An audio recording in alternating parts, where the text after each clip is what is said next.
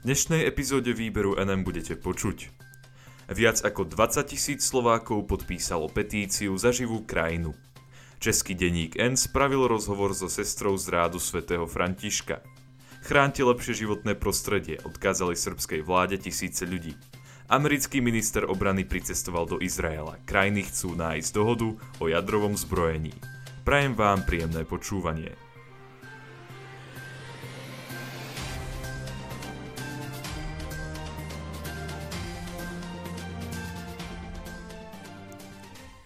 Viac ako 20 tisíc Slovákov podpísalo petíciu za živú krajinu.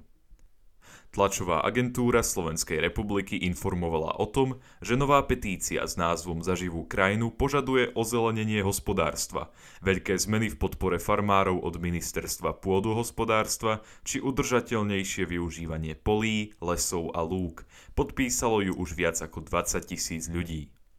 Petíciu jej iniciátori chcú ministerstvu pôdohospodárstva a rozvoja vidieka odovzdať v najbližších dňoch. Ochranárske organizácie, ktoré za vytvorením petície stoja, veria, že jej existencia vyšle jasný signál o tom, že verejnosť vníma stav agrárnej krajiny veľmi citlivo a záleží jej na ňom.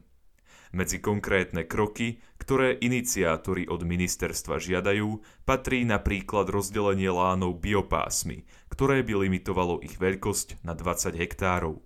Od rezortu žiadajú aj to, aby podporoval farmárov, ktorí chcú do krajiny vrátiť zvieratá a obnoviť lúky. Upozorňujú tiež na dôležitosť podpory ekologických foriem poľnohospodárstva a zníženia množstva používaných agrochemikálií. Jozef Ridzon zo Slovenskej ornitologickej spoločnosti varuje pred tým, čo sa môže stať, ak na prírodu nebudeme brať ohľad.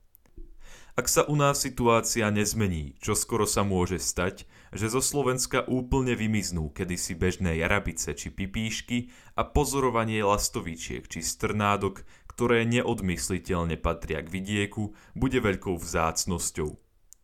Organizátori petície za veľký problém považujú aj rozoranie pasienok a lúk. Tieto oblasti považujú za mimoriadne dôležité pri ochrane biodiverzity.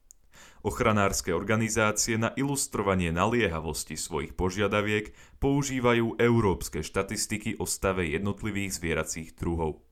Podľa nich napríklad početnosť bežných druhov vtákov v Európe poklesla o 55% a početnosť niektorých druhov hmyzu klesla o 74%.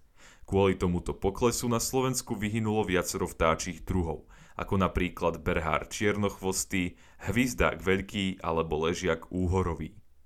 Čo sa druhov, ktoré ešte stále na Slovensku existujú, ale už im hrozí vyhynutie týka, patria medzi ne napríklad drob veľký, krakľa belasa či sokol kopcovitý. Český denník N spravil rozhovor so sestrou z rádu svätého Františka. Opisuje v ňom svoj pohľad na materstvo i to, ako sa zrazila s hospodinom.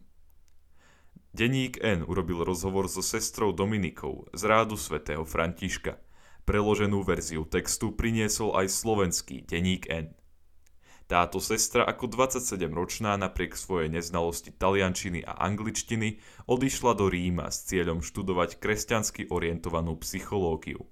Podarilo sa jej to a v súčasnosti je predstavenou kláštora v Liberci, kde sa spoločne s ostatnými sestrami venuje veľmi vážnym psychiatrickým prípadom. Reportérka Renata Kalenská na začiatku rozhovoru otázky kládla tak, aby sa sestra Dominika dostala k opisovaniu svojho detstva a postupne sa presunula k tomu, ako sa dostala k viere. Sestra v rozhovore vraví, som z veriacej rodiny, ale keď vám rodina odovzdá len ten obal kresťanstva, v ktorom je, čo musíte a čo nesmiete, čo je správne a čo nie, nepasuje vám to.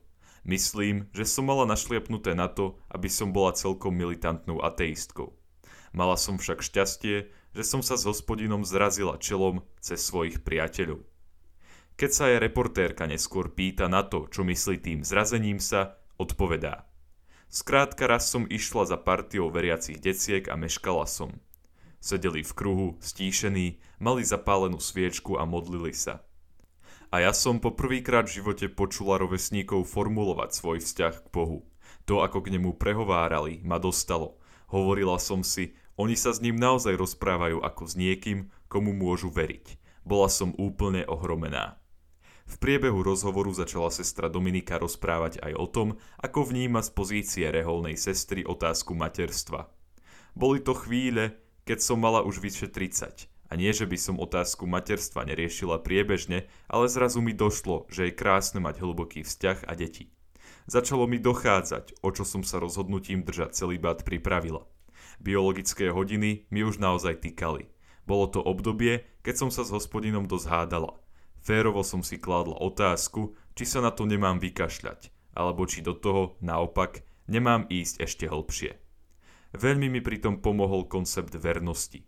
Ja som z poľnohospodárskej rodiny a u nás vždy platilo, že brázda sa dooráva. To bola základná premisa. Pochopila som, že nechcem vyhodiť z okna to, čo som už prešla.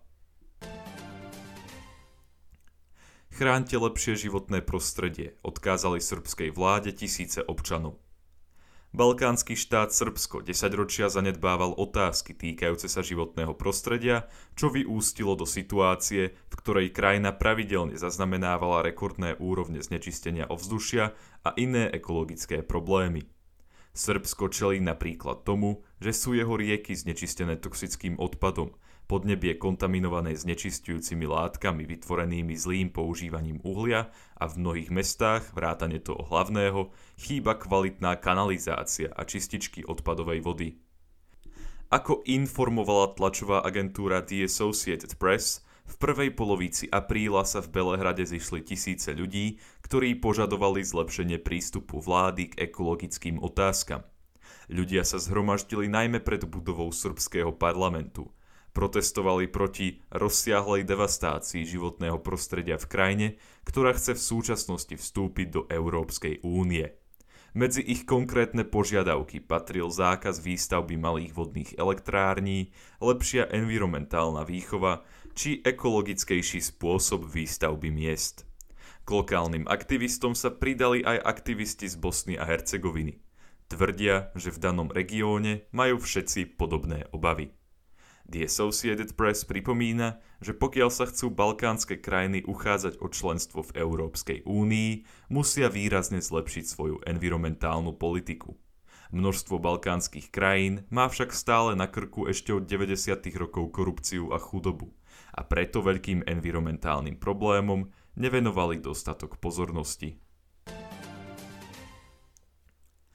Americký minister obrany pricestoval do Izraela. Krajiny chcú nájsť dohodu o jadrovom zbrojení. Americký minister obrany Lloyd Austin na návštevu židovského štátu pricestoval v prvej polovici augusta. Ide o prvú cestu člena vládneho kabinetu počas vlády Joe Bidena do Izraela. Informovala o tom tlačová agentúra DPA. Austin sa v Izraeli stretol so svojím tamojším náprotivkom Benim Gensom. Uistil ho o naďalej pretrvávajúcej podpore Spojených štátov amerických. Uviedol, že budú Izraelu aj naďalej zaručovať kvalitatívnu vojenskú výhodu. O záväzkoch Američanov voči Izraelu povedal, že sú trvalé a pevné. Gantz povedal, že Izrael bude so Spojenými štátmi americkými naďalej spolupracovať na dosiahnutí lepšej jadrovej dohody medzi svetovými mocnosťami a Iránom. Izrael sa totiž v minulosti postavil proti pôvodnému zneniu dohody z roku 2015 a tento svoj postoj zachováva aj naďalej. Izraelský premiér Benjamin Netanyahu totiž považuje Irán za najväčšie nebezpečenstvo pre Izrael. Teherán v súčasnosti predstavuje strategickú hrozbu pre medzinárodnú bezpečnosť pre celý Blízky východ a štát Izrael, povedal Gantz. Nová dohoda o zbrojení, ktorej obnovenie minulá americká administratíva zavrhla, podľa Gencových slov zabráni pretekom v zbrojení v danom regióne a ochráni židovský štát. V čase písania tohto článku má Austin v pláne po návšteve Izraela odcestovať do Nemecka a následne navštíviť Belgicko. Ďakujem vám za to, že ste si vypočuli dnešnú epizódu výberu NM a dúfam, že sa budeme počuť aj budúci týždeň. Do počutia.